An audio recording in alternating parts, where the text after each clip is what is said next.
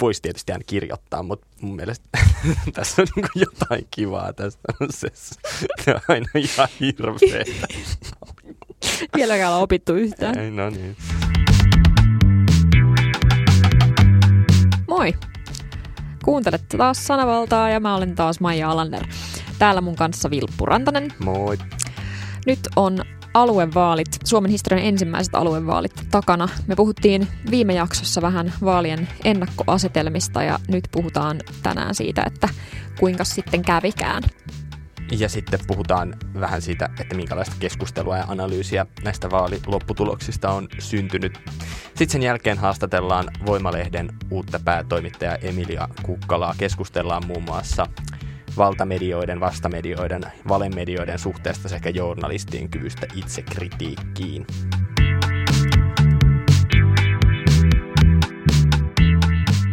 Vilppu, miten nämä vaalit sun mielestä nyt meni? Noin niin kuin omasta mielestä. Niin. Mä en seurannut juuri ollenkaan, vaikka mä yleensä tykkään se, niin kuin, tavallaan semmoista matemaattisesta yhteiskunta analyysistä ja vaalit tietysti tarjoaa siihen aika kivan semmoisen näkökulman, mutta mä en ihan oikeasti jaksanut helsinkiläisenä kiinnostua niin paljon, että mä olisin katsonut vaalilähetystä niinkin aktiivisesti. Mä avasin sattumalta telkkarin silloin, kun siellä käsiteltiin, oli tulossa nämä ennakkoäänet, ja sitten mä katoin sen pätkän, että kun sieltä tuli ne ennakkoäänet, ja huomasin, että no hakkepulla meni aika hyvin, ja sitten rupesin katsoa jotain leffaa. Öö, sitten kun se leffa loppui, niin mä avasin uudestaan telkkarin, ja siinä kohtaa oli ääntenlasku niin, että keskusta oli mennyt ykköseksi. Sitten mä olin vähän silleen, että wow, että no voiko niin. tämä pitää, että kun oltiin odotettu, että se laskisi illan aikana, mutta tietysti niin. yleensä se sekä nousee, että laskee ja sitten vähän se, että missä alueella on laskettu mitkäkin äänet, vaikuttaa, että miten ne aallot tulee. No lopputuloksenahan sitten ei se keskusta tippu sinne kolmanneksi, mutta eihän se kovin kauas jäänyt demareista, eikä demaritkaan jäänyt sitten ihan hirveän kauas kokoomuksesta, vaikka kyllä se ero oli sinänsä merkittävä. Ja niin kuin kaikki tietysti osas odottaa sitä, että kokoomus on suurin puolue, ja se ei sinänsä yllättänyt varmaan ketään, mm. vähiten varmaan kokoomuslaisia itseään, jotka sitten tuolla jotenkin poseeraavat aika silleen innoissaan. Ja tietysti vaalivoittajahan tietysti saa, saa poseerata, mutta et, et ehkä se myös aika helppoa mennä vaaleihin ikään kuin tälleen niin kuin oppositiopuolueena. Ja, mutta se on tietysti mielenkiintoista, että kokoomus on löytänyt jonkun semmoisen ekologisen lokeron tuota, niin kuin oppositiopuolueena, mikä on heille aika epätyypillinen paikka. Mm. Tämä oli kiinnostava asetelma sikäli, että nämä oli historian ensimmäiset hyvinvointialuevaalit, ettei tavallaan voi niin kuin verrata aikaisempiin aluevaaleihin, lähinnä kuntavaaleihin ja eduskuntavaaleihin. Ja mun lempi Suomen ainoalta vaaliasiantuntijalta vaikuttava Sami Bori, joka aina ilme, ilmaantuu sinne televisioon jokaisen vaali. Välein, tai itse neljän, vaan siis aina kun on vaalit. Aina kun on vaalit, joo. Ja se on siis, hän ja Matti Rönkä on mun sellaisia voimaeläimiä. Mä aina ajattelen, että ne ryömii jostain kolostaan niin tulee niin kuin pitämään, kun ne on hirveän hyviä analysoimaan myös, hirveän niin kuin kansantajuisia ja semmoisia saan aina näkökulmia. Niin Sami Bori analysoi juuri sitä, että että tämä on että onko, onko nähty edes, tai milloin on nähty sellaista, että pääoppositiopuolue nousee ykköseksi, mutta myös kaksi hallituspuoluetta on ihan siinä kintereillä. Mm. Että se on tavallaan kiinnostava asetelma. Sä laitoit mulle muuten viestiä WhatsAppissa silloin vaali-iltana, että et ole ikinä nähnyt tyyliin niin onnellisen näköistä ihmistä kuin Annikka Saarikko ennakkoäänien jälkeen. Niin, no siinä näkyy kyllä se, että et, et Kepuhan on laittanut niin kuin kaikki paukut näihin aluevaaleihin, koska ne on ollut semmoinen pitkäaikainen tavoite, että pitää saada maakuntahallinto. Nyt se on saatu, sinne pitää saada, niin nehän sitten ihan hyvin huomautettiin ö, lähetyksessä, että sinne on marssitettu ihan kaikki nimekkäät ö, entiset ministerit, kansanedustajat, siellä on kaikki rymynnyt, niin kuin kaikki tota, kiven, kivet on käännetty ja niin kuin rämmitty suosta, etsitty kaikki ehdokkaat ja viety ne kaikki sinne listalle, niin kyllähän se sitten näkyy. Et samalla tavalla kokoomus oli onnistunut täysiin listoihin ja se näkyy suoraan siinä, että, että totta kai sinne tulee aika paljon. Mm. Mutta musta se on niinku hyvä analyysi vaan tästä, kun monet on ollut silleen, että oi, onko tämä nyt populismin loppu ja paluu niinku kolmen suuren konsensusvetoiseen politiikkaan, jossa kiltisti siirrellään pelimerkkejä, öö, niin niin sitten taas moni asiantuntija on sanonut, että ei, että tässä oli vaan, että terveys- ja sote-asiat on niin semmoista peruskauraa, jossa kolmella entisellä suurella ainakin on niin kuin perus perusrepliikit jotenkin, että, että SDP sanoo, että hyvinvointivaltion kivijalka ja sitten kokoomus sanoo, että ö, valtion varoilla eletään siellä hyi kamala ja sitten... Tai kokoomus sanoo, että yksityiset. Niin, niin mutta siis kokoomus pääsee mm. piikittelemään siitä, että nyt menee rahaa kaivoon ja sitten keskusta pääsee sanomaan, että mutta entä alueet ja entäs paikalliset siellä kaukana. Niin, niin tavallaan, että vihreillä ja persuille, jotka nyt ehkä oli isoimpia häviäjiä tässä, niin ei ollut samanlaista valttikorttia siihen. Niin ja siis ehkä tässä on se, aina puhutaan hirveästi identiteettipolitiikasta, mutta se ei ehkä, se on vähän tässä kohtaa musta epätarkka termi, mutta mun mielestä enemmänkin kyse on siitä, että semmoinen niin kuin, ö, politiikan jakolinjan tipahtaminen oikeisto-vasemmistosta sinne konservatiivi-liberaali-akselille, niin tämä, niin tämä niin kuin tavallaan jollain tavalla oli ehkä hirveän sinänsä ja tulevaisuudessa, jos miettii, että järjestelmä, minkälainen järjestelmä, niin tämä saattaa olla ihan hyvä systeemi, että meillä on omat vaalit sosiaali- ja terveyspalveluille. Mm. Eli me puhutaan sotevaaleissa näistä asioista, koska ihmiset mä en tiedä nyt minkälaista dataa on niin kuin Suomen osalta, että mitkä, mitkä aiheet ihmisiä kiinnostaa, mutta esimerkiksi niin kuin Yhdysvalloissa terveyspalvelut kiinnostaa ihmisiä ihan todella paljon, mutta he ei kuitenkaan sitten päädy äänestämään niistä, vaan, koska siihen päälle mm. tulee sitten nämä muut kulttuurisotajutut.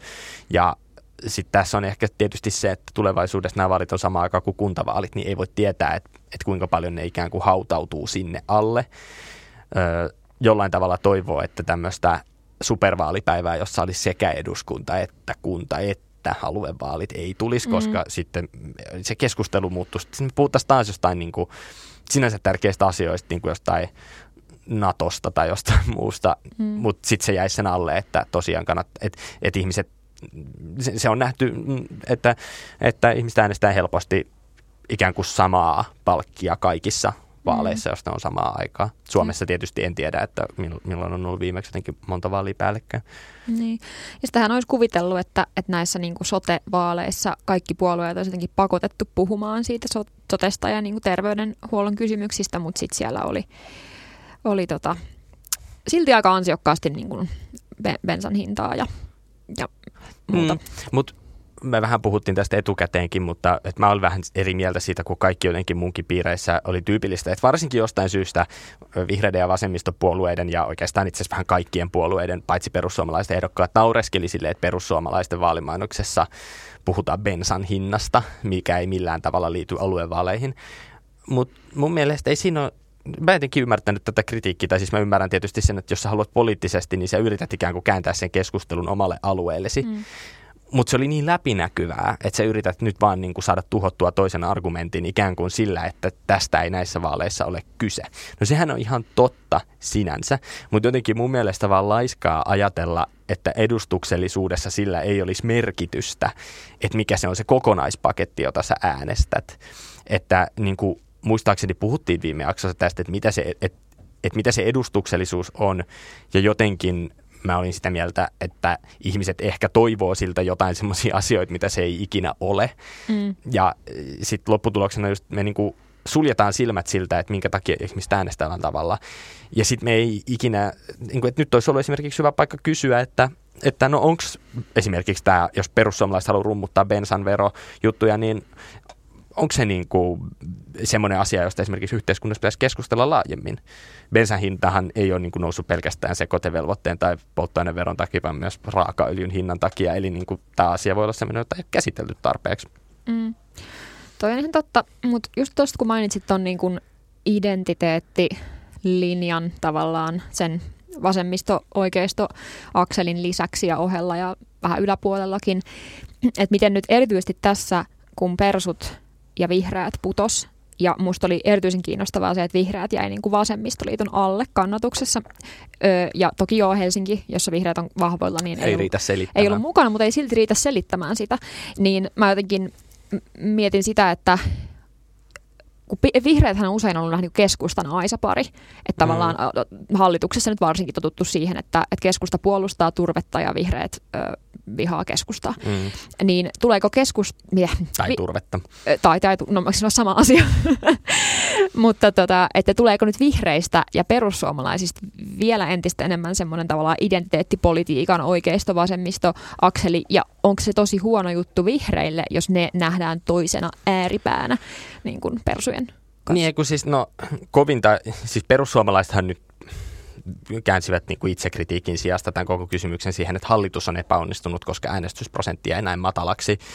No voi tietysti, kun äänestysprosentti oli siellä alko nelosella, niin ei se silleen niin kuin optimaalista ole, mutta nämä oli kuitenkin ihan legitiimit vaalit. Et ei niin kuin, se on vähän silleen pulinat pois tyyppinen tilanne, että että nyt pitää vaan mennä täällä, että te hävisitte ehkä osittain sen takia, että ihmiset ei ollut niin tyhmiä, että ne uskoisen, että nyt puhutaan bensasta, koska ihmisiä oikeasti kiinnostaa se, että pääseekö lääkäriin vai ei. Mm. Ja ne on valmiita unohtamaan se bensahinta-kysymyksen, jos nyt äänestetään tästä. Ja sinänsä mun mielestä Persuilla oli nimenomaan oikeus tehdä niin, että he puhuu bensahinnasta, mutta se, se taktiikka oli huono, se mm. epäonnistui, mm. niin nyt nähtiin se, että ei se niin kuin toimi.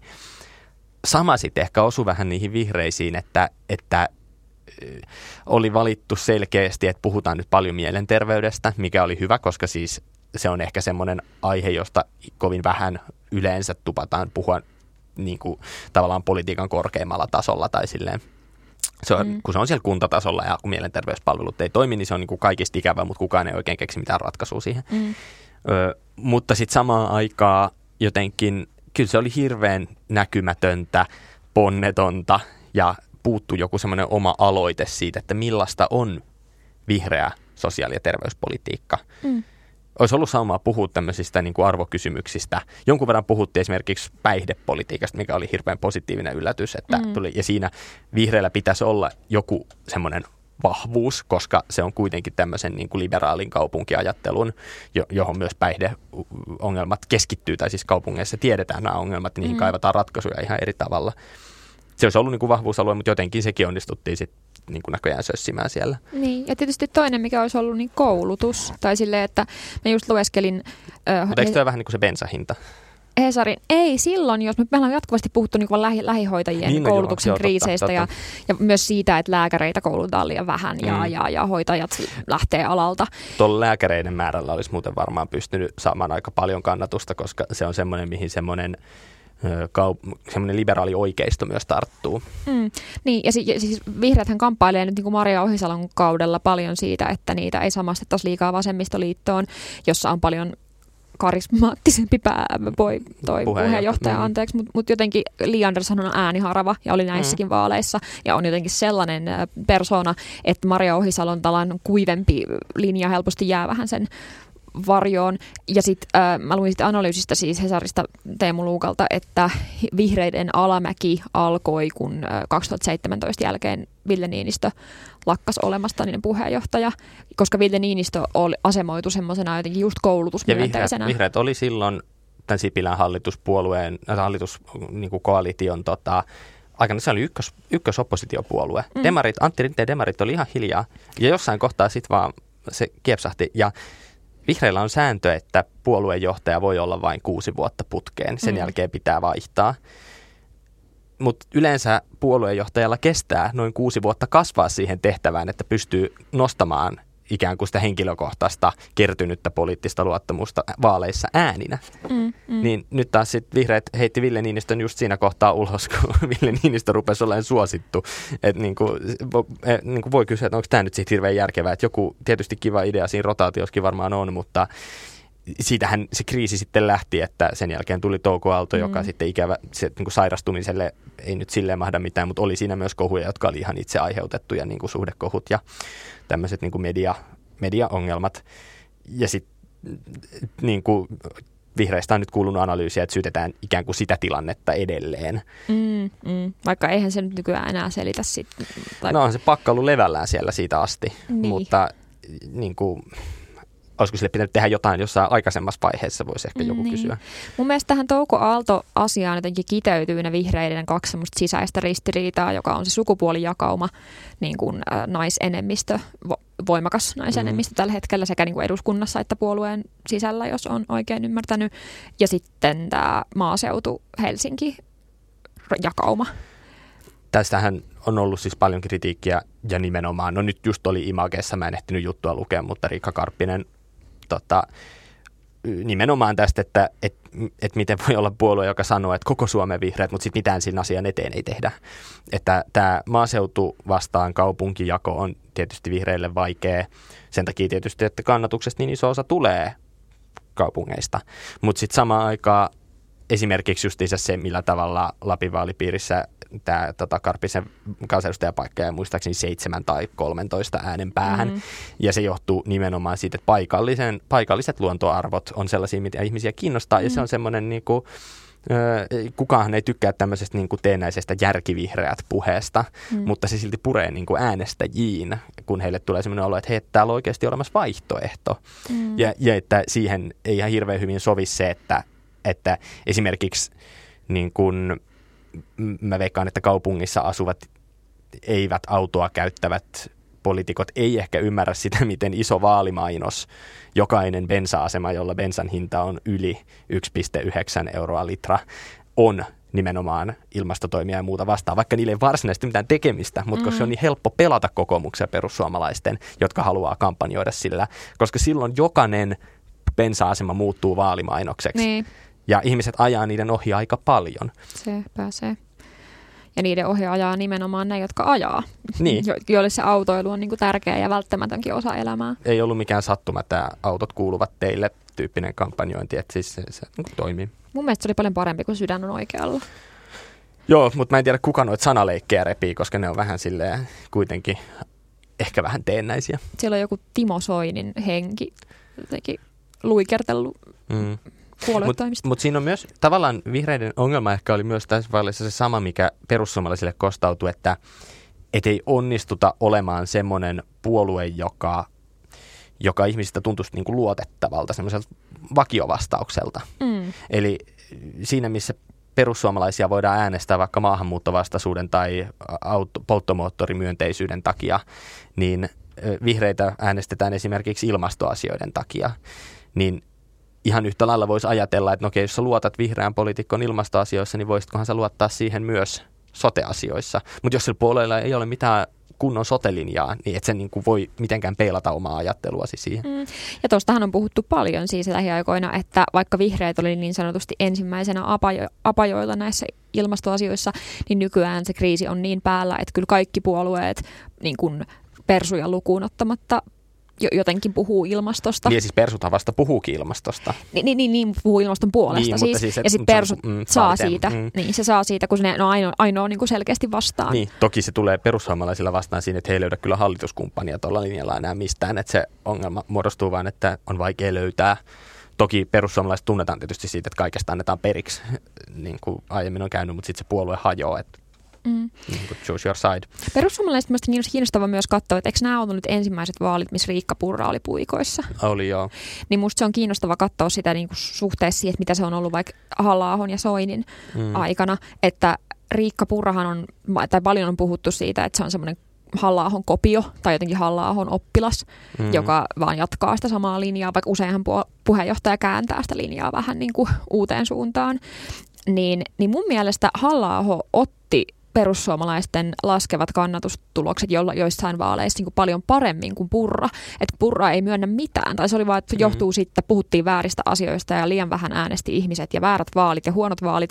Kun sitten taas mun mielestä halla on joskus sanonut, että emme onnistuneet saamaan perussuomalaisia uurnille, mikä mm. on niin kuin paljon suoraselkäisempää. Niin ja sitten tietysti jotain tämmöistä nyt sieltä perussuomalaisista leiristä tuli, että liian alhainen äänestysprosentti ja ne, jotka puuttuivat urnilta, oli perussuomalaiset. Varmasti tottakin. Niin, Mutta mut ei se ole niinku hallituksen vika, että te ette saanut niitä ihmisiä sinne urnille, vaan se on se, ihan se, että, että teidän niinku kannattajia ei kiinnostanut nämä teemat, joista tässä puhuttiin. Se voitte syyttää niinku siitä itseään, ne voitte syyttää siitä muita mm, ihan vapaasti, mutta jollain tavalla on kuitenkin olemassa semmoinen jonkinlainen tasapaino, jossa ne vaaliteemat, joista puhutaan, syntyy. Ja ne näissä vaaleissa käsitteli aika kivasti just näitä soteaiheita, vaikka tietysti aina niin kuin, olisi voinut ajatella, että – että niin kuin tämä sote-uudistuksen rahoitusmalli ja kaikki muu tämmöinen, mutta toisaalta ne on taas sitten semmoisia, mistä aluevaltuustot ei sinänsä päätä, vaan ne on sitten eduskunnan asioita. Niin, mutta se on jännä, koska kun mä mietin niin kuin populismia ja nationalismia semmoisena jotenkin turvallisuushakuisena ja nähdyksi tulemisen politiikkana jotenkin ihmisille, jotka kokee, että heillä ei ehkä ole enää asemaa tai osaansa yhteiskunnassa samalla tavalla, niin eikö sosiaali- ja terveydenhuollon palvelut ole niin semmoisia perusasioita, jotka on tosi lähellä jokaista ihmistä, niin sitten jos ö, ihmisen identiteetissä on semmoinen kysymys siitä, että näkeekö kukaan minua ja äänestän persuja, koska ne näkevät minut, niin, miksei sitä äänestää persuja näin perusasioiden äärellä? No siis se todennäköisesti, en mä nyt ole tietenkään mikään älytön asiantuntija, mutta todennäköisesti siinä varmaan on jotain semmoista, että, että, että että aina jotenkin ylen katsotaan vähän sitten semmoista puolueen ohjelmatyötä tai tämmöistä, mutta varmaan jollain tavalla perussuomalaiset on epäonnistunut siinä, että heillä olisi olemassa joku linja, että minkälaiselta näyttää vaikka perussuomalainen sosiaali- ja terveydenhoito. Ei ole ihmisillä mitään kuvaa. Sama liittyy, sama mistä puhuttiin vihreissä. Millainen on ihmisten mielikuva vihreästä sosiaali- ja terveydenhoidosta? Ei mitään haju. Minkä takia vasemmistoliitto on suurempi kuin vihreän näissä vaaleissa, koska ihmisillä on ihan tasan tarkka kuva siitä, että minkälaista sosiaali- ja terveydenhuoltoa vasemmistoliitto ajaa. Se on se, missä pörjäiset heitetään helvettiin ja niin kuin, tuotetaan kaikki itse. Mm, sen takia vasemmisto ja demareilla on vähän sama, mutta he joutuu ehkä enemmän tekemään sit niin kuin, tai on valmiita tekemään kompromisseja ja kokoomuskin jaksaa neuvotella paremmin demareiden kuin vassareiden kanssa. Mm. Sehän on mielenkiintoista nyt näissä vaaleissa toi kokoomus ja demarit joutuu tekemään aika paljon yhteistyötä aika monella alueella. Kyllä. Mikä on mielenkiintoista, kun on kyse pääoppositio- ja päähallituspuolueesta, mutta se toisaalta petaa sitä niin kuin, se on jännä, kun puhutaan ensi vuoden eduskuntavaaleista, mutta se petaa sitä ensi vuoden eduskuntavaalien jälkeistä tilannetta, jossa niin kuin sinipunahallitus saattaa olla ainoa vaihtoehto. Niin. niin näiden puolueiden pitää ehkä löytää nyt sitten jotain semmoista tai tämmöistä lämmittelyä. Niin siis sehän oli mun mielestä hirveän kiinnostavaa noiden viime eduskuntavaalien jälkeen, kun Sipilän hallitus oli vielä astunut alas silleen toimitusministeriöksi juuri ennen vaaleja ja kaikki oli jotenkin vähän silleen, sotea ei saatukaan maaliin ja jotenkin semmoinen häntä koipien välissä tilanne. Ja sitten sit, tota, koska kokoomus ja SDP ei vaan pääse yhteisymmärrykseen, niin sitten keskusta silleen jotenkin hiipii takaisin sinne hallitukseen silleen, uudella koalitiolla. Se oli mun mielestä jotenkin todella hupaisaa. Se oli, mutta siinä ilmeisesti oli aika paljon kyse myös siis siitä, että Antti Rinne, vaikka häntä kuinka julkisuudessa haukutaan tälleen, niin hän on kuitenkin siis aika taitava neuvottelija, koska hän on ammattiyhdistyskentältä tullut, niin se vaatii aikamoista neuvottelijan taitoa saada se turpaan saanut puolue hallitukseen. Ja vielä silleen, että koska kokoomus on ollut niin pitkään hallituksessa, niin oli varmasti jonkinlainen ennakkoajatus, että – nyt ei oteta kokoomusta nimenomaan. Ja käsittääkseni kokoomus oli tehnyt siis suunnilleen keskustan kaltaisen tarjouksen. Ne oli valmiita tulemaan vastaan demareille, niin kuin demareiden voitettua vaalit, että tehdään tämmöinen hallitusohjelma, mutta valittiin silti keskusta. Oliko se sitten vähän silleen, että niillä on semmoinen joku neuvotteluasema siinä, että otetaan keskusta niin kuin lohdutuspalkintona sinne hallitukseen? No siinä oli ehkä enemmän, siinä, ei, en, en, en, en mä niin kuin tunne demareiden niin kuin mielenmaisemaa jotenkin niin tarkkaan, tai sitä, mutta että jonkinlainen ajatus ehkä siitä, että se kokoomus on ollut siellä oikeasti tosi pitkään.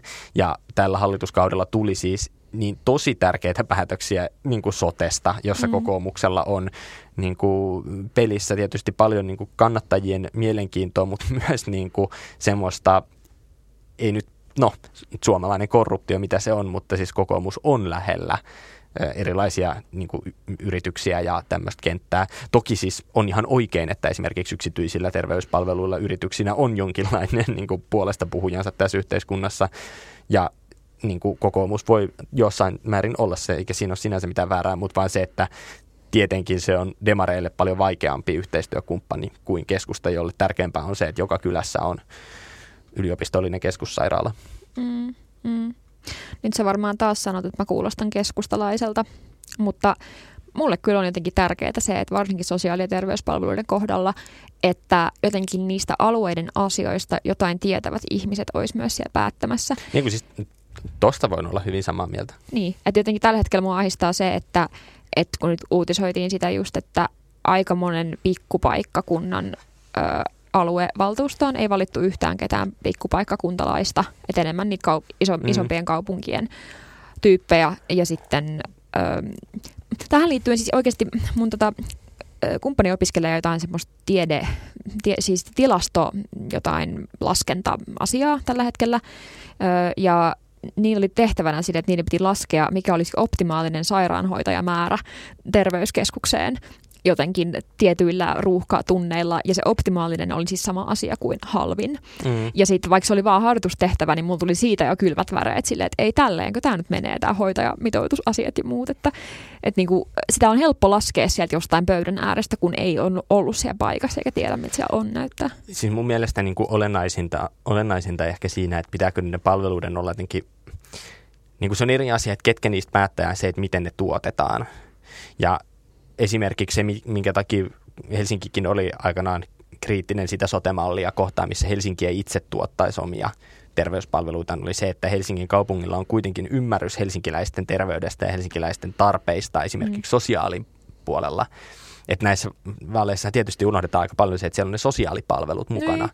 Ja sitten taas isossa kaupungissa se synergia, mitä voi saada siitä, että sulla on saman lafkan tai saman tekijän alla sosiaalipalvelut, päihdepalvelut ja terveyspalvelut, niin ikään kuin se, että pystyykö tämmöinen niin kuin ratkaiseva kysymys on just se, että pystyykö tämmöinen uudistus ikään kuin parantaa niiden yhteistyötä jollain tavalla ilman, että se pilkkoutuu tai sitten, että se ajautuu niin hirveän kauas niistä kohteista, eli niistä asiakkaista, ihmisistä, mm. joilla on joku ongelma, johon he tarvitsevat niin kuin akuuttia ratkaisua.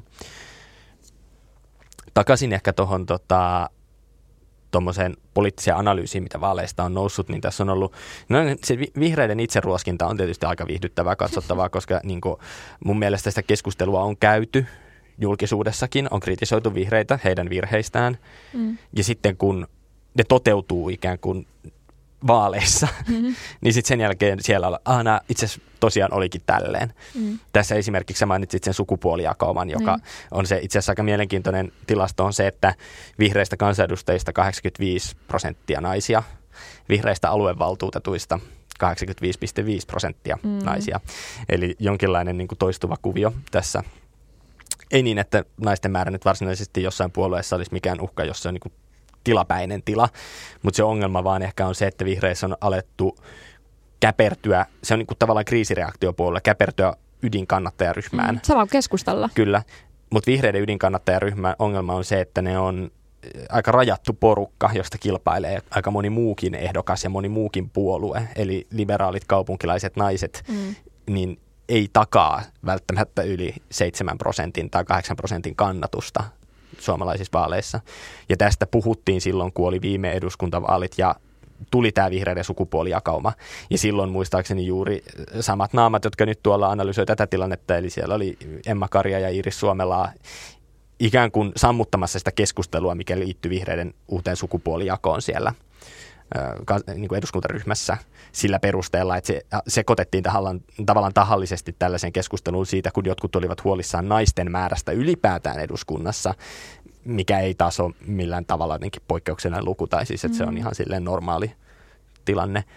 Mm, kun taas sitten vihreiden sisällä se on enemmän ehkä jonkinlainen poikkeus, tai voi olla, että se ei sitten ole poikkeus, mutta siitä ehkä sit pitäisi puhua sellaisena, että onko tämä oikeasti pysyvä tila. Mm.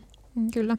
Tavallaan mä niin kuin vanhana feministinä jotenkin tulee aina se ajatus, että onko se nyt niin kauheata, että joskus näinkin päin, kun ma- maailman historiassa on aina ollut ne jotenkin all male panelit siellä täysin kyseenalaistamattomina. Mutta sitten taas, jos, jos miettii jotain kannatuksen keräämistä, niin sellainen jotenkin, että sen sanoisi ääneen, että, että siitä saitte vihdoinkin näinkin päin, niin sillä kyllä mm. ei varmasti lisää äänestäjiä ainakaan saa. Että. Niin, ja jos käyttää tätä All Mail Panel-analogiaa, niin tavallaan voi ajatella silleen, että okei, se ei ole kestävää, että kaikki paneelit on täynnä miehiä. Se ei ole sinänsä kestävää, että kaikki paneelit olisivat täynnä naisiakaan, mm. mutta se nyt ei yksittäisessä paneelissa silloin tällöin, niin ei se nyt ole niin vaarallista. Mutta se, mikä on mielenkiintoista, on se, että jos me ajatellaan ikään kuin, että semmoinen suunnilleen 50-50 jakauma on niin kuin tavoitteleminen, mutta me ei katsota yhtään sitä pidemmälle. Eli esimerkiksi, että jos meidän paneeleissa naiset on aina tietynlaisia, miehet on aina tietynlaisia. Mm. Eli esimerkiksi jos meillä olisi vaikka eduskunta, jossa on 50-50 sukupuolijako, mutta kaikki naiset on demareita ja vihreitä ja kaikki miehet on persuja ja kokoomuslaisia. No se. Niin tavallaan meidän pitää katsoa sitä sisäistä jakoa myös, eikä vaan sitä, että, että mikä se on se semmoinen niin kuin korkeimman tason. Niin kuin, että, että tässä kohtaa myös tulee se, että, että totta kai niin kuin kiintiöt ja tämmöiset niin kuin absoluuttiset numerot on hirveän käteviä, koska niillä pystyy osoittamaan niin kuin asioita, jotka vallitsevat niin jotenkin silleen, niin kuin selkeästi. Mutta sitten se ongelma vaan, että jos odotetaan, että se vaan riittää, niin ei se sitten välttämättä riitä, koska puuttuu se analyysi, että, että mikä sitä niin kuin synnyttää. Mm, niinpä. Tähän tuli jotenkin mieleen sellainen tavallaan anekdootti, mä muistan siis tota, silloin kun Purra valittiin perussuomalaisten johtoon, niin jossain kentällä, siellä puoluekokouksessa siis, Ylen toimittaja kävi niin kuin rivikannattajilta kyselemässä mielipiteitä, niin mä muistan, kun yksi vastasi siihen silleen, että no, kyllähän se on nainen ja kasvissyöjä, mutta mä oon valmis pääsemään sen yli. Ja se oli mun jotenkin niin hyvä silleen, että okei, no jos persu on valmis pääsemään näiden kamalien tota, heikkouksien, kuten naiseuden ja kasvissyönnin yli, mm. niin pääseekö vihreät joskus niin kuin vaikka mieheyden ja lihansyönnin yli jonkun tota, kohdalla? Niin, tai se, että että vihreissä on tarjottu, Emma Karikin puhuu julkisuudessa, että nyt pitää linjaa niin kuin tarkentaa, öö, mikä oli ehkä vähän hassu, koska ja se saattoi tulla jonkinlaisella autopilotilla, koska taas muut analyysit on ollut sellaisia, että linja oli liian tarkkarajainen. Mm. Puhuttiin vain tietyistä asioista tietylle kannattajaryhmälle, pitää laventaa. Mm. Niin tässä tulee justiinsa se, että, että vihreissä on olemassa se niin kuin oikeistolaisempi porukka, jossa niin kuin Atte Harjanne on tällä hetkellä se, se on ikään kuin tämmöinen, tota, että sinne pääsee yksi tämmöinen niin kuin, tota, liberaalikaupunkimies Helsingistä. Yleensä se oli Antero Vartija ja sitten kun Vartija mm-hmm. jää pois, tuli Atte Harjanne. Ö, niin sitten näkee kyllä sen, että, että sellaiselle on kysyntää. Ja myös se, että, että Atte Harjanteen puolesta loukkaannuttiin ihan tosi paljon julkisuudessa, kun häntä ei valittu Maria Ohisalon sijaiseksi, vaikka Atte Harjanne itse sanoi, että hän on ihan ok tämän päätöksen kanssa, että, että oli mm. ihan hyvät syyt, minkä takia siihen valittiin Iiris Suomella eikä häntä, mm. mutta selkeästi niin kun ihmiset kokee kyllä jonkinlaisen ongelman siinä, ja varsinkin kun Iiris Suomella on tehnyt koko politiikkansa ikään kuin aika tämmöisellä kärkevällä kärjellä, mm, jossa myös on ei, ei, niin kuin, siis oltu silleen kriittisiä vaikka niin kuin miehiä kohtaan tai sille niin kuin, ö, sellaisella tavalla, mikä niin kuin sopii tietysti, kun sä olet nouseva feministipoliitikko, mutta sitten kun sä ihan todella nopeasti päädyt puolueenjohtajaksi, mm. niin sun presens on edelleen se niin kuin oppositio tai semmoinen niin puolueen sisäinen nousija. Mm. Ja sitten yhtäkkiä, niin tästä tuli esimerkiksi se, että niin kuin vihreillä oli tämä ulostulo näistä miesten niin kuin terveydestä ja tällaisesta niin kuin joku aika sitten ja tämmöistä niin toksisesta maskuliinisuudesta ja muusta. Mm. Ja sitten se oli vaan vähän hassua, että ikään kuin on puhuttu aika, aika silleen niin kuin yksinkertaistaen miehistä. Ja sitten yhtäkkiä kun vaalit alkaa lähestyä, niin sävy muuttuu kellossa ja sitten ikään kuin kukaan ei huomaisi, että tämä on nyt vähän silleen rakennettu juttu. Ja siitä tuli sitten hirveästi kritiikkiä ja niin kuin myös ansaitsematonta tahallista väärinymmärrystä mutta mä jotenkin ihmettelen, että kuka odottaa jotenkin täyttä ymmärrystä, jos on tehty ihan eri tavalla aina aikaisemmin. Mm, jep. Ja tuosta mun tekee mieli niin nostaa jälleen kerran silleen Lee Anderson ja Iiris Suomella vaikka niin vierekkäin. Että Lee Andersonhan nousi sieltä vasemmista nuorten puheenjohtajasta niin kuin puolueen puheenjohtajaksi muistaakseni Arhimäen jälkeen. Mm. Ja, ja on niin kuin, jotenkin luotsannut sitä puoluettaan todella hienosti, koska jotenkin se sen Äh, mielestä Li on vaan niin kuin taitava argumentoija ja semmoinen taitava... Niin kuin, Sehän voittaa aika säännöllisesti näitä, kuka oli paras vaalipaneelissa tyyppisiä. Just näitä. Ja tavallaan, ja sitten sit, sit siihen päälle se, että se on nuori ja nainen, niin tu- tuottaa sellaista positiivista säde, kehää, niin kuin jos siellä alla on semmoinen hyvä argumentointitaito. Mm. Mutta sitten mun mielestä Iiris Suomelalla on ollut vähän enemmän sitä, että se tavallaan ottaa jotain vähän helppoja voittoja ehkä joskus, tai semmoista, mitä moni voi pitää uhriutumisena, vaikka sitä olisikaan.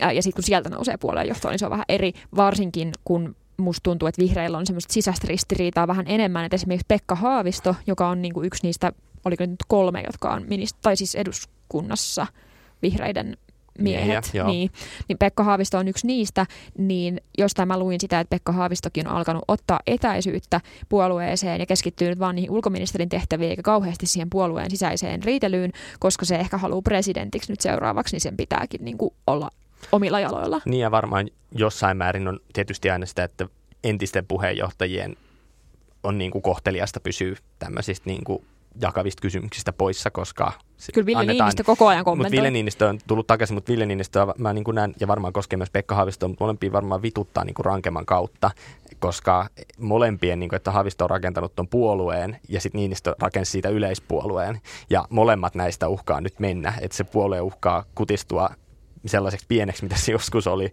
ja sille ei varsinkaan ole paljon mitään jäljellä siitä, mitä Ville Niinistö oli tehnyt siitä melkein pääministeripuolueen. Mm. No aika näyttää. Mennäänkö seuraavaan aiheeseen? Mennään.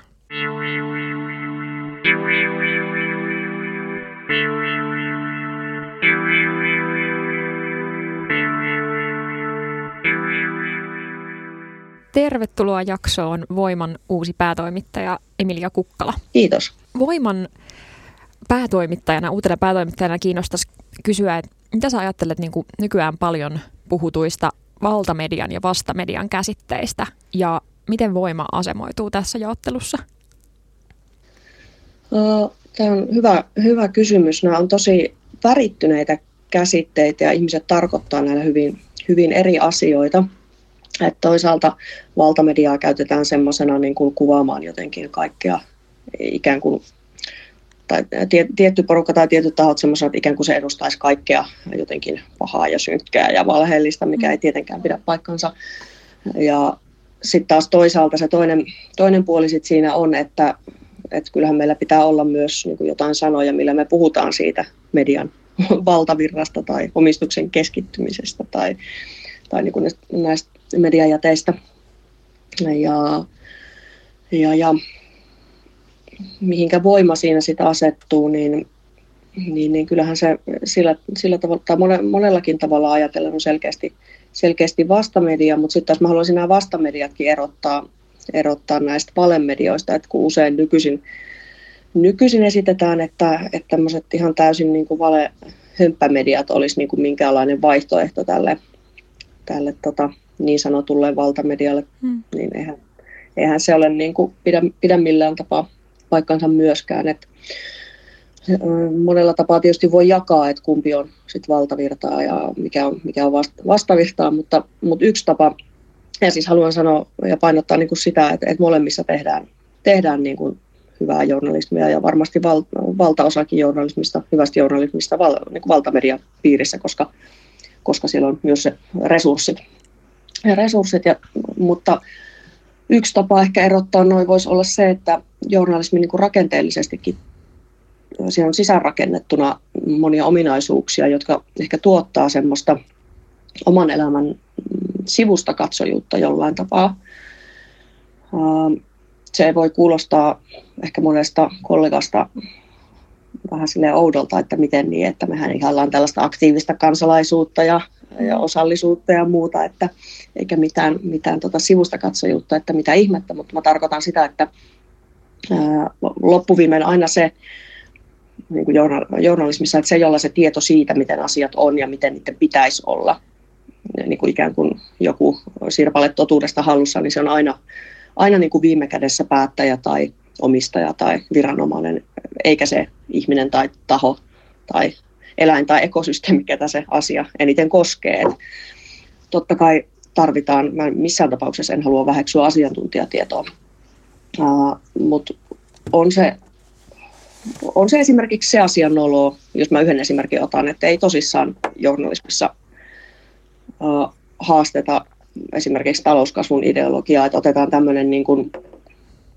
Enkä mä tiedä, tarvitsisiko sitä edes, edes haastaa, mutta se, että otetaan joku tämmöinen niin uskonkappale, hmm. Uskonkappale niin kuin aivan, aivan annettuna.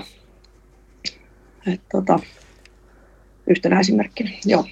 Niin ja sitten varmaan toi on toi talouskasvukysymys myös ikään kuin jotenkin sellainen, että jos, jos siitä käydään keskustelua jossain mediassa, niin sekin käydään vähän semmoisella niin kuin, että et, et sekin on ikään kuin vähän semmoinen, miten voisimme parantaa tätä tai, tai jotenkin silleen, että, että siinäkin on olemassa joku semmoinen niin kuin hyötynäkökulma koko ajan siihen. En mä sitten tiedä tietenkään, niin kuin, että mikä on, tai että kuuluuko sillä journalismilla olla ikään kuin sit joku tavoite, mutta niin kuin murtaa, tota, tai joku tämmöinen poliittinen agenda varmasti joillain journalisteilla on niin kuin syytäkin olla. Mm. Mutta tota, se, mikä mua kiinnostaa se, että ikään kuin se semmoinen vaihtoehtokeskustelu ajautuu aina ihan marginaaliin. Se on aina joku semmoinen mm. tota, DIY-podcast jossain, joka tota, käsittelee sitä ja sitten ikään kuin nämä tämmöiset tuota, iso, isot mediat suhtautuu niihin vähän semmoisena hörhöjuttuna ja sitten niin kuin parhaita, mm. parhaita tota, talouskasvukeskusteluja löytyy jostain Yleisradion ei sinänsä taloutta käsittelevistä niin kuin radio-ohjelmista niin. tai jostain muista, että jossa on vaan suhtauduttu siihen asiaan ikään kuin silmät auki. Onko tämä jollain tavalla niin kuin toimittajakuplautumisen syytä, että ne toimittajat on jotenkin liian yksioikoinen porukka?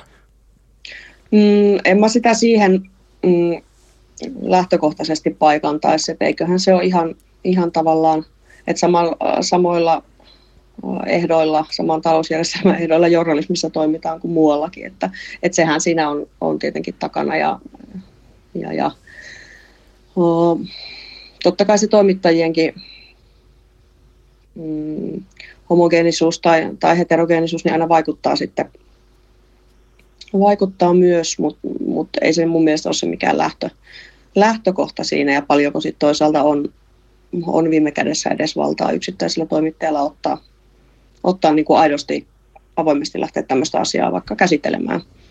Ja minkä takia mä nostin tuon talouskasvun nyt tähän, tähän, mitä yleisesti tietysti pidetään oikealta vasemmalle hyvänä juttuna ja tavoiteltavana kaikin, kaikin tavoin, niin, niin on tietenkin se yhteensopimattomuus, tämän talouskasvuideologian yhteensopimattomuus sitten, sitten tota, tämän meidän ekologisen kestävyyden kanssa, että ei ole, ei ole mikään mikään ei niin todista sitä, että, että talouskasvu olisi mahdollista irtikytkeä nousevista tai niin kasvavista päästöistä globaalilla tasolla paikallisesti.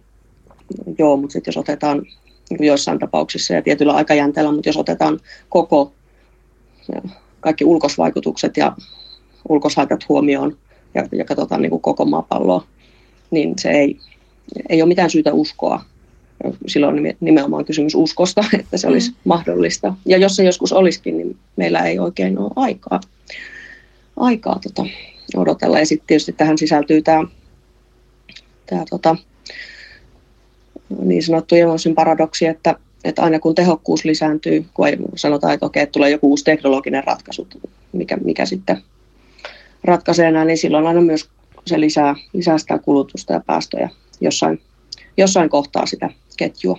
Mm.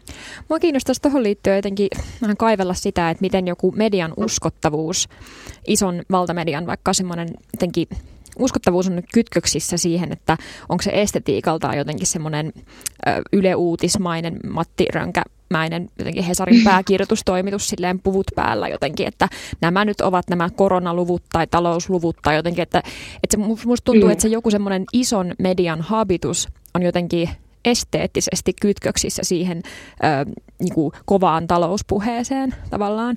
Ja sitten taas toisaalta joku vastamediaksi asemoituva esimerkiksi Voima, joka on niin kuin ilmaisjakelulehti ja löytyy tuolta jotenkin läheltä ihmisiä kaduilta ja sitten siellä on niin kuin häiriköt, päämajan vastamainoksia ja muuta tällaista, niin sitten taas jotenkin mm. kytkeytyy siihen omaan vastustamisen asemaansa. Et onks, mitä sä ajattelet, onko Voima tai muut vastamediat jotenkin tavallaan riippuvaisia siitä äh, niin kuin altavastaajan asemasta suhteessa tämmöiseen isoon järkijournalismiin? No, en, mä, en itse en sitä sillä tavalla niin kuin näe, näe oikeastaan, että eihän niin kuin tavallaan vastustaminen vastustamisen vuoksi ole, ole mitenkään mielekästä, mielekästä tai, tai järkevää. Mm, sun huomio tuosta estetiikasta ja tavallaan sen roolista siinä, mm, siinä jotenkin uskottavuuden saavuttamisessa on, on kyllä niin kuin hyvä ja miele, mielenkiintoinen että millä se luodaan sit se kuva siitä, että mikä on niin kuin uskottavaa ja luotettavaa ja muuta, mitä ei tietenkään voida palauttaa pelkästään siihen estetiikkaan, mutta yhtenä osana, osana sitä. Mä oon itse miettinyt vähän tota, just tätä tämmöistä mediamoninaisuutta ja ajatellut just sitä, että tavallaan toivoisi, että no, voidaan puhua enemmän niin kuin journalistisesta itsesääntelystä ja luotettavasta tiedosta, mutta jotenkin sitä, että, että justiinsa se vastustamisen jotenkin asema, tai just se, että jos ollaan niin kuin tämmöisessä hyvin keskittyneessä mediaympäristössä, niin kuin tällä hetkellä mm. ollaan, niin miten ikään kuin joku pieni toimija, kuten vaikka nyt Voima tai mikä tahansa pienempi media, joita itse asiassa Suomessa on kyllä olemassa, mutta ne ajautuu aina just jollain tavalla. Mm. Että et, et osittain ehkä se niin kuin ajatus, niin kuin se just vähän vähän hyvin sanoit musta ton, että vastustaminen vastustamisen vuoksi on ehkä vähän niin kuin, että siinä ei välttämättä ole järkeä, niin mä itse ehkä mietin enemmän sitä siltä mm. kannalta myös, että ja sanoo, ootko tästä jotenkin samaa mieltä tai vastaako tämä jotenkin omia tavoitteitasi voimassa, että se niin kuin vastustamisen sijaan ikään kuin haastaminen on ehkä parempaa, koska jotenkin pitäisi osoittaa, että voi olla luotettavaa tietoa, aika kyseenalaistaa joitain valtamediassa olevia tämmöisiä totuuksia, joita ei ole kyseenalaistettu. Ja voi olla, että se tieto, joka kritisoi tätä niin kuin, valtamediatietoa, voi olla luotettavaa ja journalistisesti tuotettua. Ja että ikään kuin tehdä niillä samoilla säännöillä, mutta tehdä parempaa, on jotenkin musta se ehkä se olennainen ratkaisu siihen.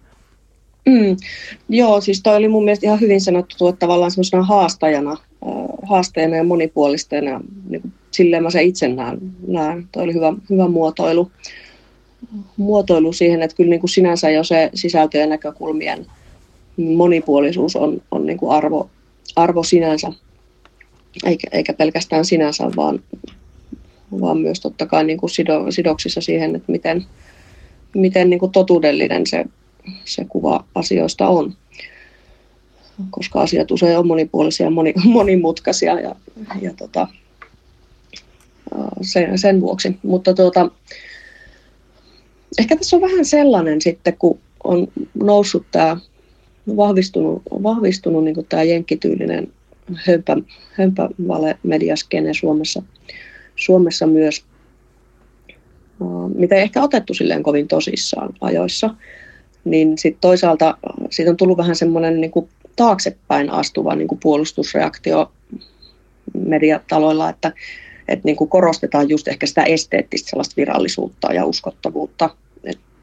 Ja oli näitä leimoja, että vastuullista, mitä nämä oli. Ja, ja niin kuin mm. tällainen, että et, et niin kuin ikään kuin se, ja se on tietysti, niin kuin, jos ei ole kovin hyvä medialukutaito, niin se nyt on tietysti yksi tapa erotella, erotella niin kuin tämmöiset esteettiset ja tämmöiset seikat, että mikähän nyt, että joo, että tämä nyt on virallinen tai iso taho, niin tämä on about luotettava, tämmöinen niin kuin karkea haarukointi, mutta niin, olisihan se kauhean lohdullista, jos ei tarvitsisi niin kuin ajatella, että tämä on, se, tämä on se tapa, millä sitten punnitaan sitä, mikä on, mikä on jotenkin relevanttia ja totuudellista ja huomioon otettavaa.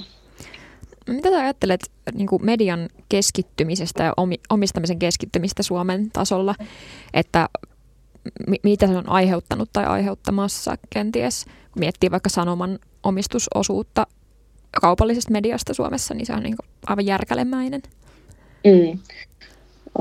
onhan tästä tutkimusta, tutkimustakin paljon tehty, että mm, tämä, mikä minulle nyt tuli mieleen, tällainen eurooppalainen tutkimus, siitä on kyllä varmaan viisi vuotta, joo, tässä on 2017, mitä mä muistelen nyt, nyt siitä, missä todettiin, että keskittyneet markkinat on, on Suomessa isoin riski tai yksi isompia riskejä niin kuin medialle tai journalismin monipuolisuudelle ja totuudellisuudelle.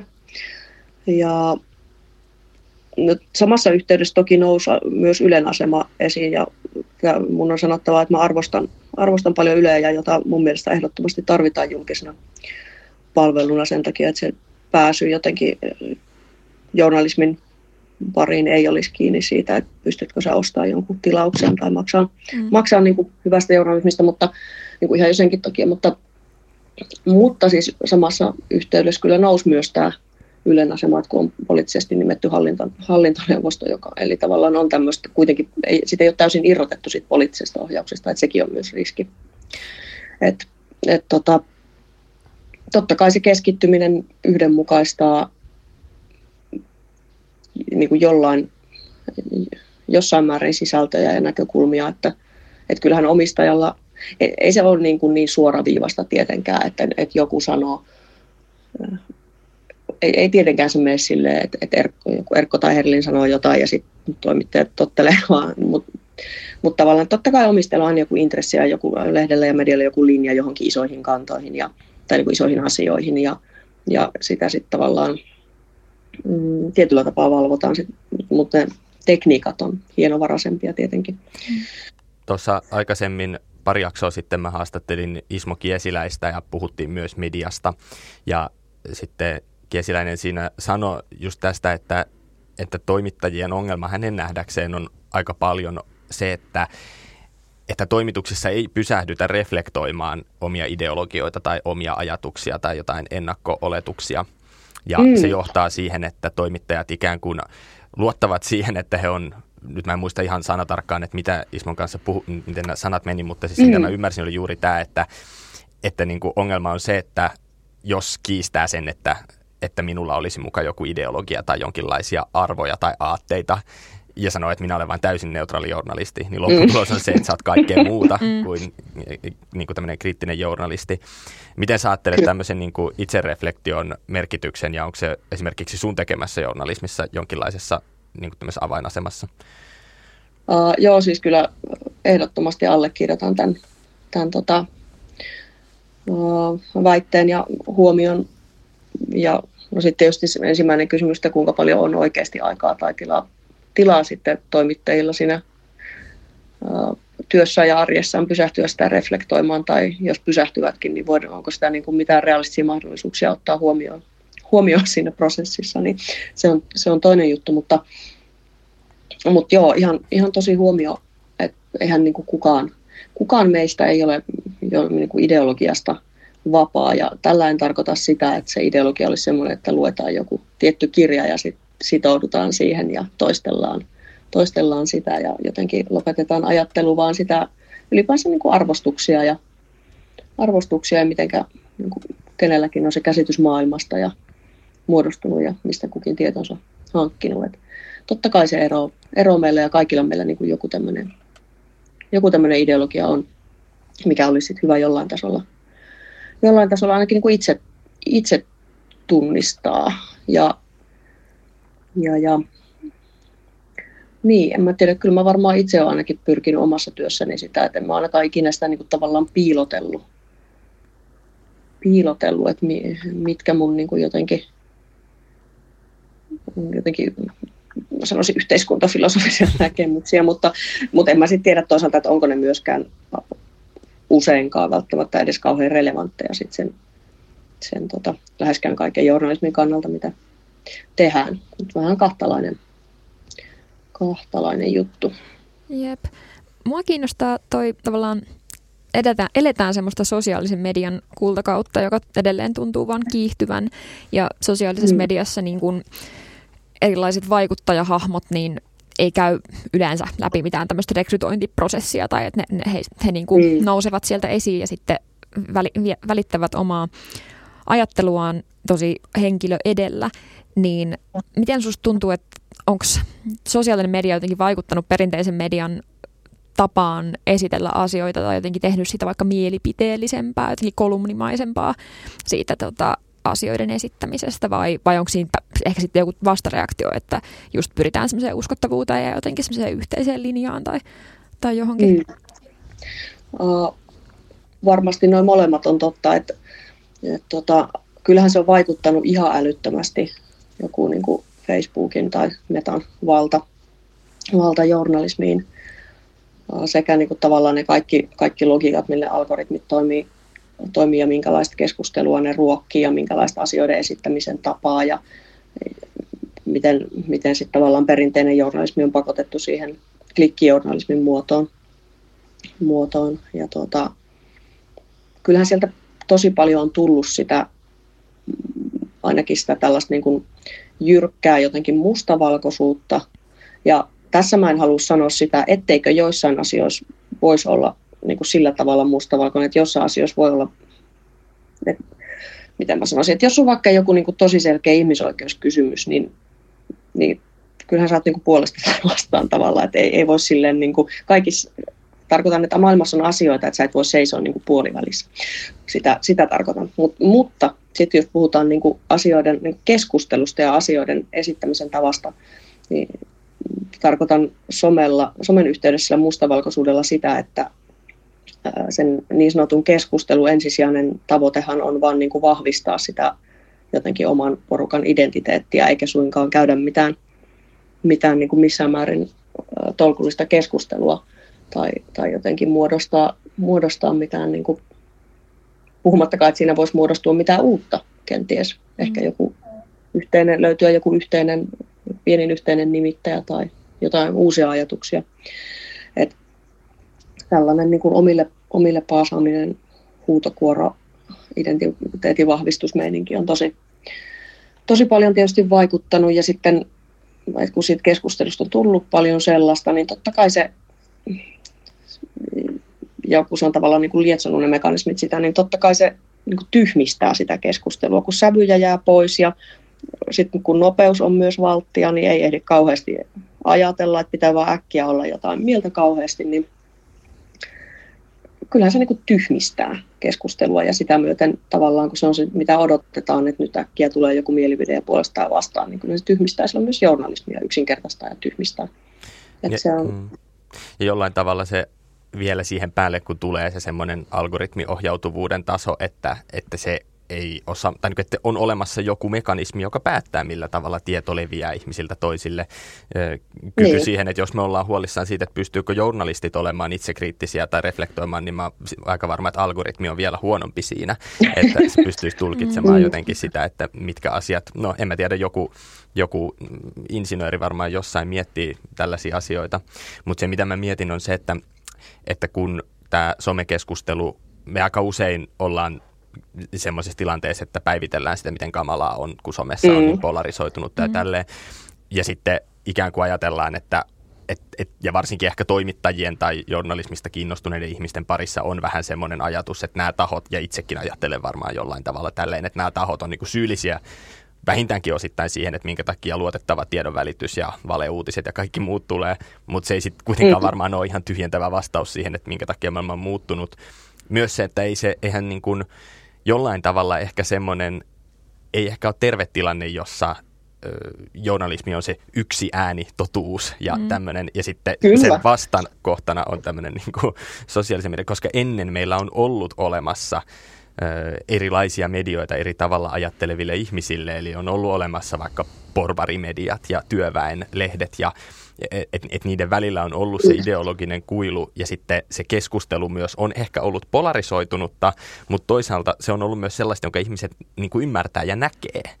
Että tässä on niin kuin joku semmoinen, niin mä mietin vähän, että, että minkälainen olisi sulle sitten semmoinen niin kuin optimaalinen mediakartta ja esimerkiksi niin kuin millä tavalla median keskittyminen pitäisi murtaa. Että olisiko sitten joku tämmöinen brittityylinen niin kuin mediakenttä sun mielestä jollain tavalla terveempi, eli sellainen, missä on olemassa konservatiivien lehdet ja sitten liberaalit lukee Guardiania ja niin kuin ihmiset tavallaan mm. tietää näiden lehtien. Kyllä jollain tavalla kaunista, että ihmiset tietää, mitä ne lehdet ajattelee.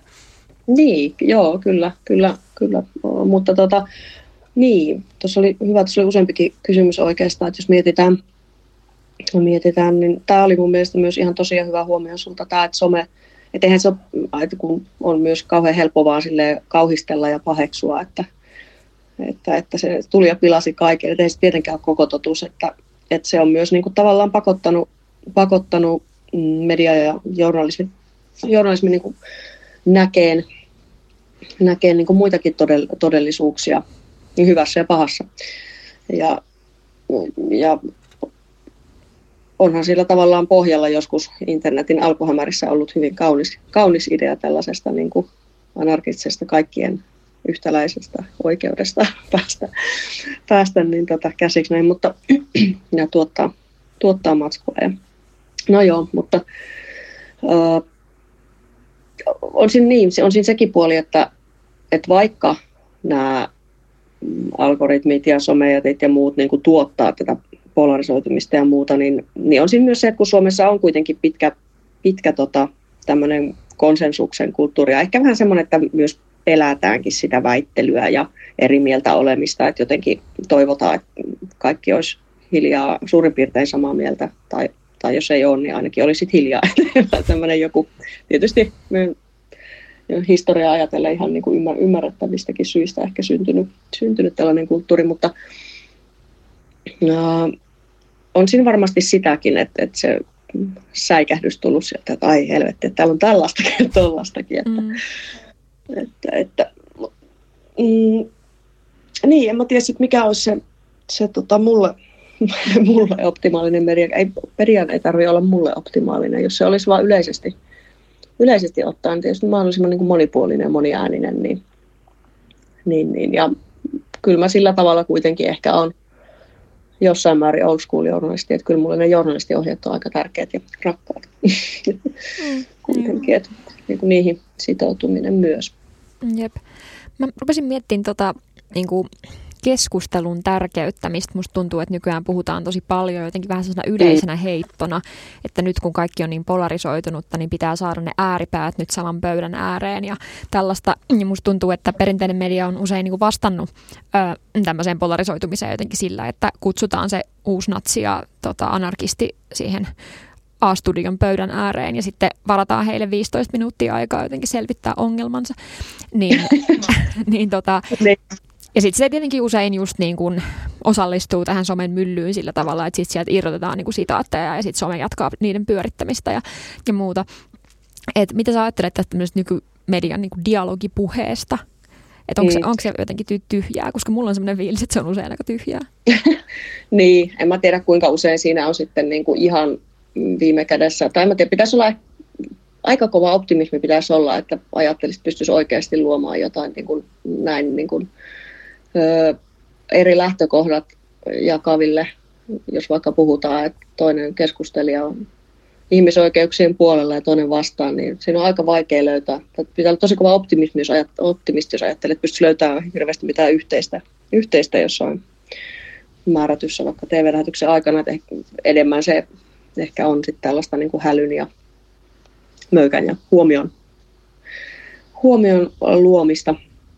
Mutta totta kai, niin ja sitten tietysti tulee tämä niin kuin hyvin pitkään kyllä journalismin ja mediatutkimuksen parissa tunnettu, tunnettu niin kuin tämä kahden, niin sanotusti kahden ääripään tämmöinen harha tai, mm. tai niin kuin epätasapainoinen asetelma. Mm. Sinänsä tietysti dialogi on, on mun mielestä hyvä ja kannatettava tavoite.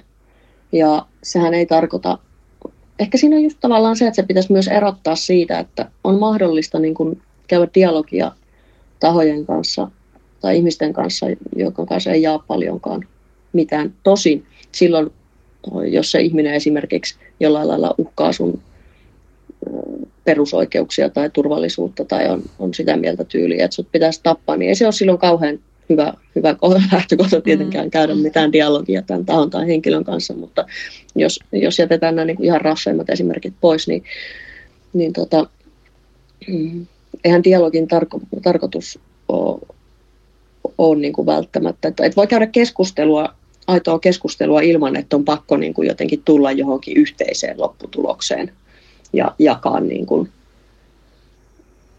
et voi, et voi, voi käydä keskustelua ja sitten jatkaa molemmat omiin suuntiin ja olla edelleen sitä mieltä kuin ennenkin on. Et niin kuin, kyllä mä tavallaan pidän sitä, on se niin kuin arvo, arvo sinänsäkin. Jep, ja semmoista on sitten kuitenkin ehkä aika vähän, vaikka siitä hirveästi puhutaan. Jep, ja niin, tuntuu, että tota just kaipaisi enemmän, koska usein se dialogipuhe johtaa siihen, että jotenkin väkisin pyritään johonkin konsensukseen tai kompromissiin niin kuin myös median kentällä, mm. vaikka ei ole sitä samanlaista painetta kuin jossain eduskunnassa, että pitää nyt tulla johonkin niin. yhteiseen ratkaisuun. Kyllä, ja, kyllä, ja, ja sitten tavallaan toi, että äh, kyllä se konsensus tuommoinen pakot, pakotus, ei edes hakuisuus, vaan pakotus tavallaan, niin on, on niin kuin lähtöasetuksena semmoinen todellisuutta vääristävä sillä tavalla, että kyllähän on aidosti maailmassa olemassa tosi paljon semmoisia ristiriitoja, jotka on täysin sovittamattomia. Niin pitäisi niistäkin pystyä puhumaan ja pitäisi ne niin kuin pystyä esittämään, esittämään sit niin kuin sellaisinaan, että, että, että jotkin ristiriidat on semmoisia, joiden kanssa voi, voi elää ja toisten vähän huonommin, mutta, mutta tällainenhan tämä maailma on. Mm.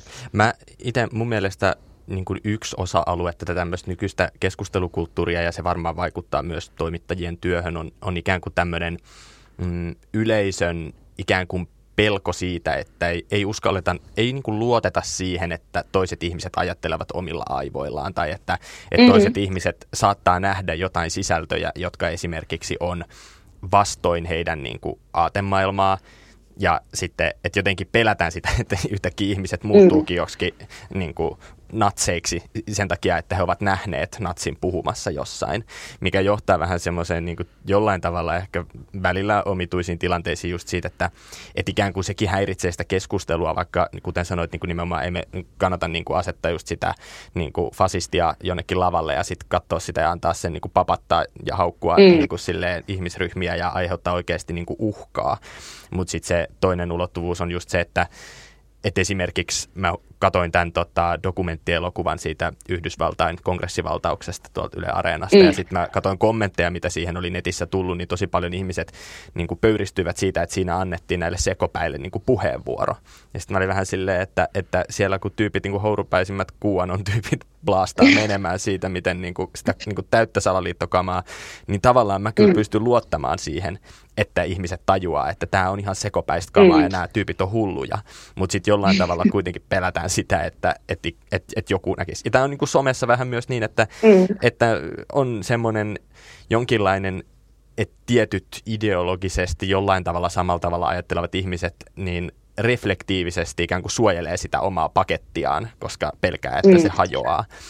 Ja tämä nyt varmaan sitten vaikuttaa jollain tavalla niin kuin toimittajan työhön, tai en mä tiedä, miten, miten se niin kuin journalismin näkökulmasta sitten on se jotenkin tämmöisen, mm. niin kuin, miten, miten sä loisit sellaisen ikään kuin luottamuksen siihen, että, että ihmiset voivat joko ymmärtää toisiaan, tai sitten jos he eivät ymmärrä, niin se ei kuitenkaan ole vaarallista välttämättä.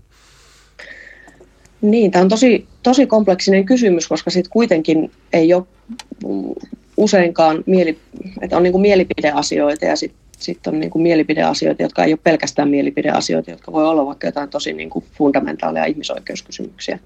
Et, et silleenhän se taas sitten semmoinen ajatus, että mm, eikö se ole ihan vanha-aikainen ajatus siitä, että, että nämä mielipiteet on sellaisia, mistä sitten sivistyneesti voidaan vaan keskustella missä tahansa tilanteessa, niin mä en, ja että ne on jotenkin sinänsä samanarvoisia ja muuta, niin siitä, siitäkään mä en niin kuin senkään takana mä en, en niin kuin seiso just sen takia, että, että se on niin kuin lempivari tai musa on, on mielipidekysymys, mutta ihan niin kuin toisen ihmisen ihmisarvo ole mielipidekysymys. Uh, tietysti, tai niin, totta kai siitä ollaan eri mieltä, mutta, mutta ymmärrät tämän niin kuin eron, eron, mitä mä tässä ajan takaa. Mutta joo, toi, että kyllä siihen ehkä liittyy vähän semmoista jotenkin maagista ajattelua nykyisin. Toi on tietysti tosi hyvä, että ollaan alettu tunnistaa se, että et joo, että keskustelun nimissä me voidaan myös antaa tilaa, tilaa tahoille, joiden sitä ei todellakaan pitäisi saada ja, ja niin kuin näin, mutta, mutta sitten sit se kääntöpuoli on just toi tavallaan maaginen ajattelu siinä, että jos jossain ikinä kuulee edes tai, tai näkee jotain, niin sitten heti jotenkin hurahtaa siihen. tai se on jotenkin tosi, tosi jännä myös, että tota, et, et, en mä tiedä millä sitä luottamusta sitten, luottamusta sitten siihen lois. Jep. Ehkä tuntuu, että usein pikemminkin, jos ne sellaiset toisenlaiset epäsuositut mielipiteet, vaikka joku rokotekriittisyys tai muu, niin kun mm. pyritään täysin siivoamaan pois sieltä valtamedian piiristä, niin siitä ne aiheeseen uskovat saa entistä isomman syyn hokea, että tämä on totta, koska valtamedia yrittää piilottaa sen ja, ja näin, että, että tavallaan siinä on myös se, että jotenkin, että miten tasapainotella sen, sen kanssa, että, että osoittaa vääriä asioita vääräksi, mutta ei kuitenkaan niin kuin esiinny niiden pimittäjänä jotenkin, kun ne kuitenkin sit, sit kiertää somessa ja ihmiset on somessa ja, ja mm. keskenään. Mm. mutta tähän Kyllä. liittyen mun tekisi mieli vielä kysyä sulta, että mm. tota, mitä sä ajattelet ihmisten median lukutaidosta nyt niin kuin keskimäärin, kun siitä paljon puhutaan, että, että niin kuin ei osata enää esimerkiksi, tai jotenkin kaikki nähdään niin silleen julistavana ja jotenkin just semmoisena väittelyyn haastavana, jos joku kirjoittaa niin kuin pakinan tai kolumnin tai, tai jotain mm. tämmöistä niin kuin, et, tekstilajien jotenkin semmoinen ö, erilaisuus häviää silloin, kun ne lainataan vaikka somessa ja niiden ympärillä niin. kehittyy keskustelua. Siis onhan, vastaan tästä oli juttuja, että lukutaito on niin kuin ylipäänsäkin heikentynyt ja siis eriytynyt. Ja, ja, ja se on taas sitten pohjimmiltaan sieltä niin kuin koulusta ja, ja niin kuin per, tai peruskoulu ja niin kuin koulutuksen tasa-arvoisuudesta ja tasapuolisuudesta ja semmoisista asioista kysymys ja tuntimääristä ja muusta. muusta. Mutta sitten ähm, kyllä tässä kieltämättä tässä ajassa on jotain semmoista, en mä tiedä, onko ihmiset jotenkin mä, siihen, siihen selitykseen mä en usko, että ihmiset ovat yhtäkkiä tyhmentyneet, mutta tässä ajassa voi olla jotain semmoista, joka uh, houkuttelee olemaan ymmärtämättä tai houkuttelee ikään kuin esiintymään tyhmempänä kuin on. Että et tämmöinen niin sävyjen taju ja kontekstien taju ja niin kuin tämmöinen lukutaito, kun nämä niin kuin aivan kiistatta niin kuin osa lukutaitoa, niin eihän, ei niin kuin ihan koulutetut ja fiksutkaan ihmiset tunnu tämmöisiä tämmöistä niin kuin välttämättä jotenkin haldaavan. Et, et silloin se on niin kuin tavallaan sellaista valittua tyhmyyttä, mutta mikä siihen sitten ajaa tai jotainhan siitä silloin, mikä se, niin se motiivi on, on, niin en osaa siihen, siihen sanoa. Sitten mun tekisi vielä mieli sanoa tuosta, kun sä sanoit hyvin tuosta tuosta, että miten on siivottu, siivottu esimerkiksi, ja otit esimerkiksi tämä rokote, nämä rokotekriittiset kulkutautimyönteiset, niin tavallaan sen, sen skenen. Mutta tuota, niin, siihen jos saan vielä sanoa, niin niin, niin tämä on ihan tosi huomio, että, että kyllähän niin kuin tämmöistä niin kuin hömppämediaa vahvistaa se, että jos kun usein on tämmöisessä salaliitto- ja muussa meiningissä, niin siellä on joku tosi huomio taustalla. Sen, sieltähän ne saa niin kuin valtansa myös. Et sit siihen kehitellään kaikkea ihme, ihmehärpää ympärille, mutta yleensähän siellä on joku niin kuin tosi huomio tai ainakin tosi huoli. Mm. tosi huoli jostain asiasta, niin tavallaan, että jos niitä ei käsitellä oikeasti avoimesti ja analyyttisesti, niin sitten se luo tietenkin tilaa tämmöiselle tämmöiselle niin kuin vaaralliselle hömpälle. Et jos, jos puhutaan vaikka tästä rokoteasiasta, no joo, toisaalta tämä, minkä aikaisemmin sanoin, tämä klikkijournalismin vaativa, vaatima asioiden yksinkertaistaminen, ja sitten taas toisaalta journalismissa että ylipäänsä kaikkeen semmoisen, miten mä sanoisin, ei-viralliseen uh, suhtaudutaan aika sille vihamielisesti tai holhoavasti, vaikka se olisi ihan aiheellista ja perusteltua kritiikkiä.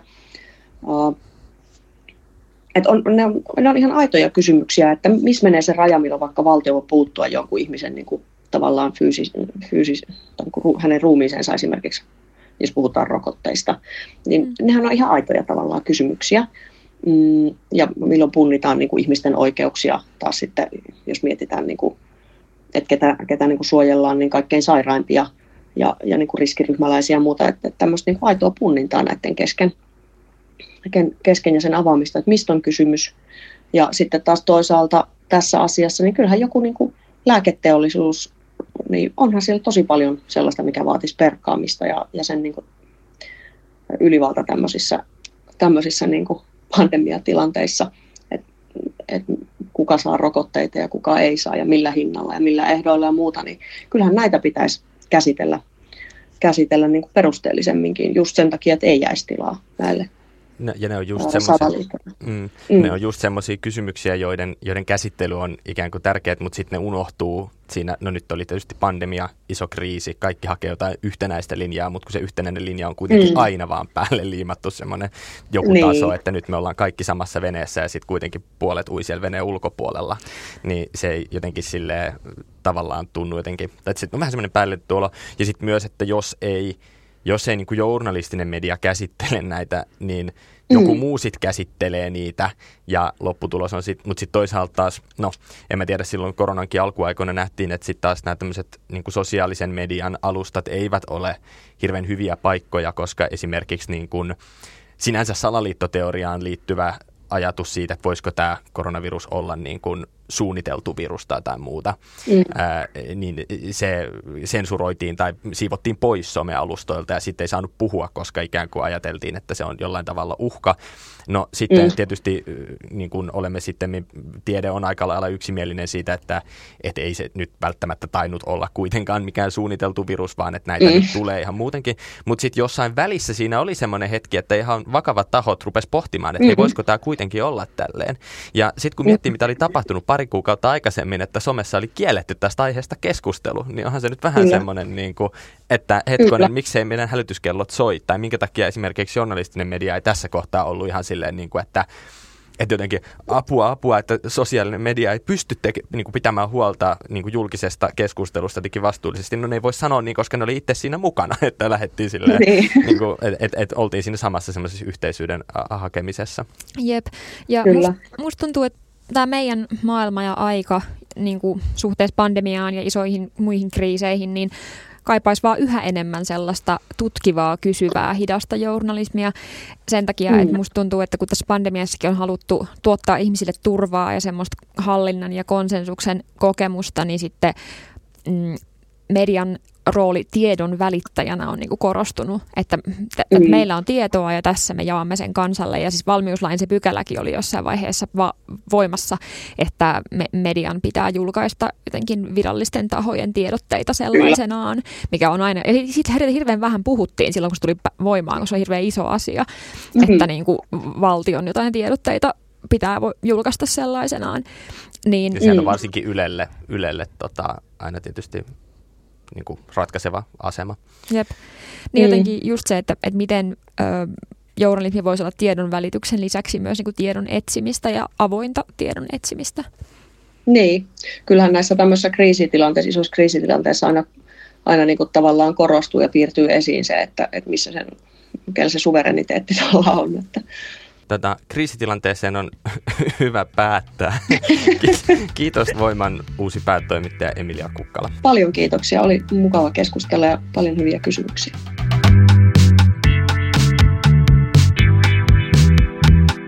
Tässä oli tämänkertainen jakso Sanavaltaa. Kiitos Maija Alander. Kiitos.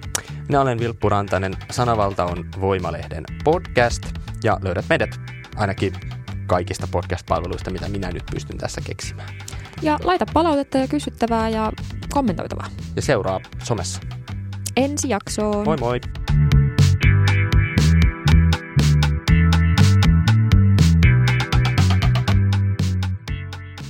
Valveilla Studio.